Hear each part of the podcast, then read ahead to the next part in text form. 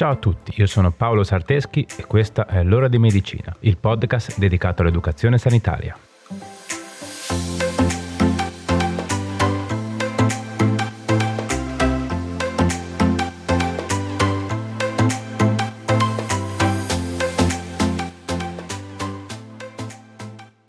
Ciao a tutti e bentornati. Come state? Spero tutto bene. In questa settimana parliamo di anemia, più precisamente dell'anemia mediterranea, ovvero una malattia del sangue ereditaria, caratterizzata appunto da anemia, ovvero carenza di globuli rossi nel sangue. Ma vediamo di conoscerla meglio insieme. L'anemia mediterranea, chiamata anche beta-talassemia, deriva il suo nome dal fatto che inizialmente era stata osservata tra le popolazioni del Mediterraneo. In Europa la malattia si concentra soprattutto in Grecia e sulle coste turche e nelle isole, comprese la Sicilia e la Sardegna. In realtà poi si è visto che la patologia non interessa solo il Mediterraneo, è infatti presente anche nell'Asia orientale, in Cina ed in India. Come abbiamo detto, l'anemia mediterranea è una patologia ereditaria caratterizzata da una minore quantità di globuli rossi rispetto alla norma e difetti della sintesi dell'emoglobina. L'emoglobina è la proteina contenuta nei globuli rossi che è deputata al trasporto dell'ossigeno nel nostro sangue. Va da sé che un difetto di produzione dell'emoglobina si tradurrà in una carenza di ossigeno nell'organismo. I soggetti affetti da anemia mediterranea presentano un'alterazione della produzione di una delle quattro catene proteiche che costituiscono l'emoglobina. L'emoglobina è infatti composta da quattro subunità, due catene alfa e due catene beta. Alla base dell'anemia mediterranea abbiamo un'aberrazione genetica che comporta la scarsa o assente produzione di catene beta, e da qui il nome beta-talassemia. L'emoglobina che ne deriva è scarsa e danneggia la membrana dei globuli rossi che vengono distrutti. Le cause dell'anemia mediterranea, come abbiamo detto, sono genetiche ereditarie, che quindi si passano dai genitori ai figli.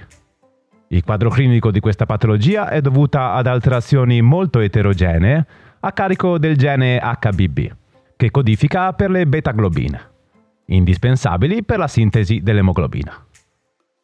La trasmissione è ereditaria autosomica recessiva, il che significa che può essere affetto da anemia mediterranea solo un bambino che presenta entrambi i genitori portatori. Nel caso in cui entrambi i genitori siano portatori sani di beta-talassemia, abbiamo il 25% di possibilità che il figlio o la figlia non erediti i geni difettosi e non abbia quindi la talassemia e non possa quindi trasmetterla. Abbiamo poi il 50% di possibilità che il figlio o la figlia erediti solo una coppia del gene difettoso da uno dei genitori e sia quindi un soggetto portatore sano. Mentre invece abbiamo un altro 25% di possibilità, quindi 1 su 4, che il figlio o la figlia erediti le coppie del gene difettoso da entrambi i genitori. E in questo caso nascerà quindi con una talassemia. In base alla gravità del disturbo possiamo classificare tre forme diverse di anemia mediterranea. Possiamo avere la talassemia major o morbo di Cooley, ovvero la forma più grave. Compare generalmente entro i due anni di età e per sopravvivere richiede periodiche trasfusioni di sangue per tutto il corso della vita, oltre che all'uso di farmaci specifici. Possiamo poi avere la talassemia intermedia, che è una forma meno grave Può rimanere latente o manifestarsi in maniera simile a quella major e necessitare di occasionali trasfusioni per migliorare la qualità della vita. In ultimo abbiamo la talassemia minor, che generalmente è asintomatica e non richiede particolari trattamenti, ma regolari controlli dei valori ematici. I sintomi dell'anemia mediterranea sono molto variabili e dipendono dalla gravità della mutazione genetica alla base. Come abbiamo visto, le forme lievi di questo disturbo possono essere pressoché asintomatiche ed i sintomi più gravi si manifestano principalmente nell'anemia major.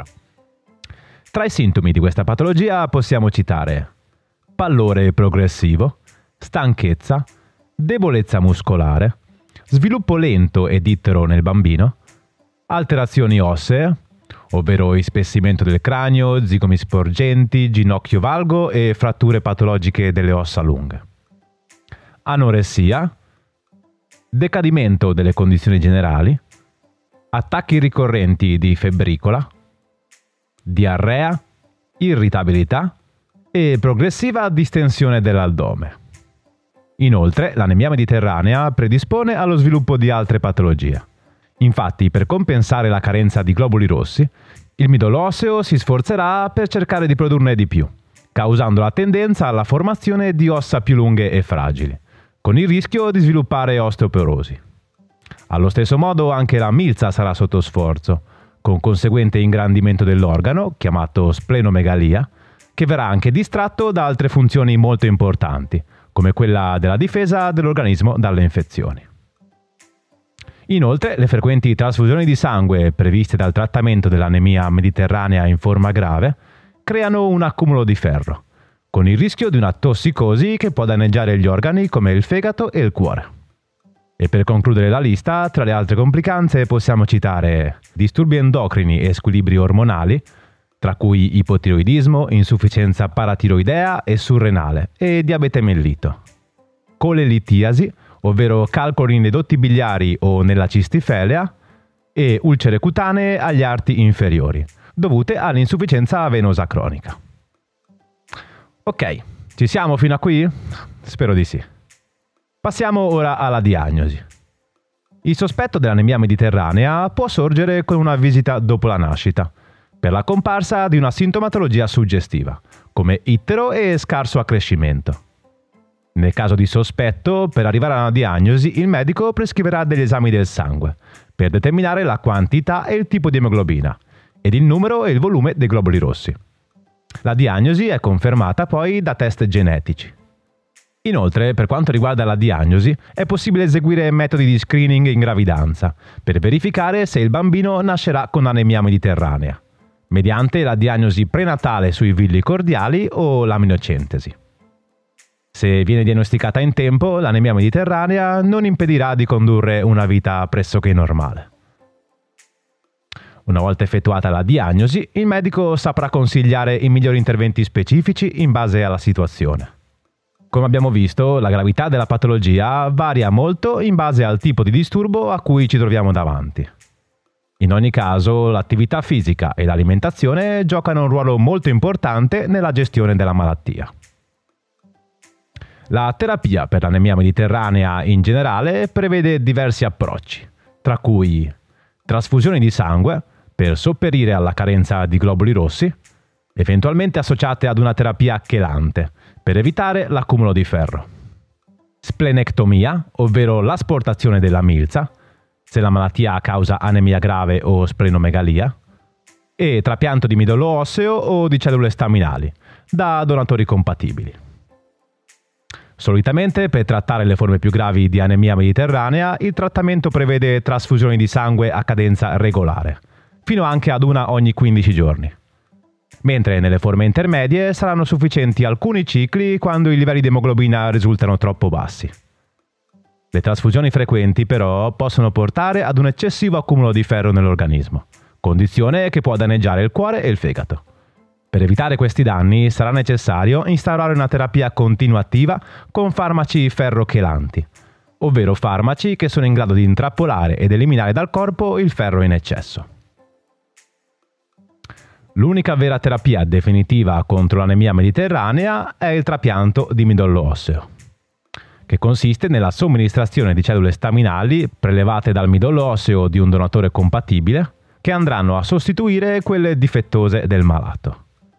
Tuttavia questa terapia è limitata dalla disponibilità di un donatore compatibile e da una serie di altri fattori, come ad esempio lo stato complessivo di salute del malato e l'assenza di danni gravi al fegato.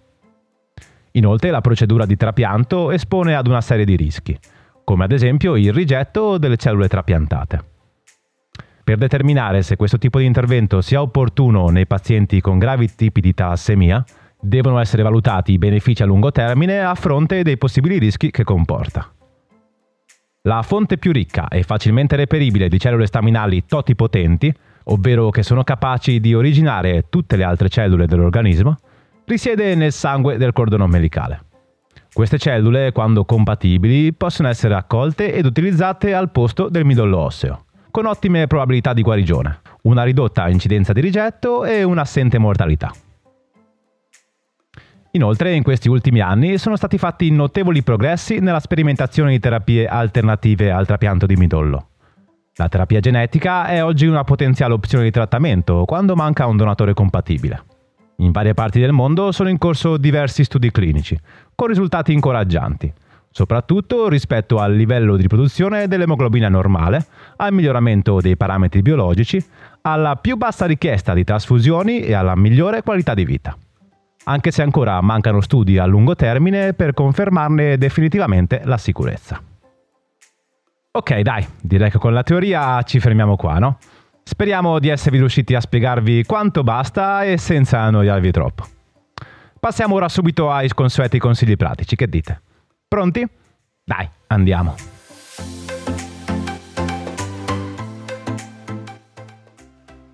Uno, lo screening prenatale è importante soprattutto nelle aree di maggior diffusione. Sapere in anticipo di essere due partner portatori sani di talassemia e che quindi ad ogni gravidanza avranno il 25% di probabilità che nasca un figlio con talassemia, può aiutare a fare scelte consapevoli ed intervenire per tempo, sia nel caso di complicanze durante la gravidanza che per una diagnosi precoce della patologia nel caso che il figlio ne sia affetto. 2. Ricorda che se sei un portatore sano non avrai alcun sintomo della malattia e quindi potresti non sospettare di esserlo. Per scoprirlo puoi effettuare uno specifico esame del DNA, da eseguire presso un centro specializzato. 3. La talassemia è riconosciuta come malattia rara dal Servizio Sanitario Nazionale e quindi è esente da ticket. 4. I malati che devono sottoporsi alle trasfusioni in modo continuativo nel tempo devono eseguire una dieta a basso contenuto di ferro. Sulle etichette degli alimenti è generalmente elencata la percentuale di ferro in essi contenuta. Leggila con attenzione per evitare quelli con le quantità più elevate. 5. Svolgi un'attività fisica regolare. Dopo aver ricevuto il parere positivo del tuo medico curante, eseguire del movimento in cui il peso del corpo gravi sulle ossa, come la camminata, il ballo, eccetera, può contribuire a rafforzarle e a ridurre il rischio di osteoporosi. 6. Evita di fumare e di eccedere con gli alcolici.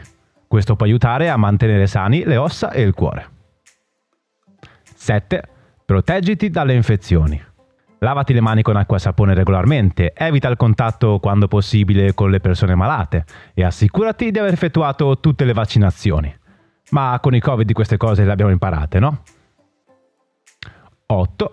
Come abbiamo visto, la talassemia può causare una serie di disturbi gravi, che possono insorgere anche in maniera improvvisa e richiedere l'intervento immediato di un medico o ricovero in ospedale. Quindi non sottovalutarli e, nel caso di disturbi, consulta sempre il tuo medico curante.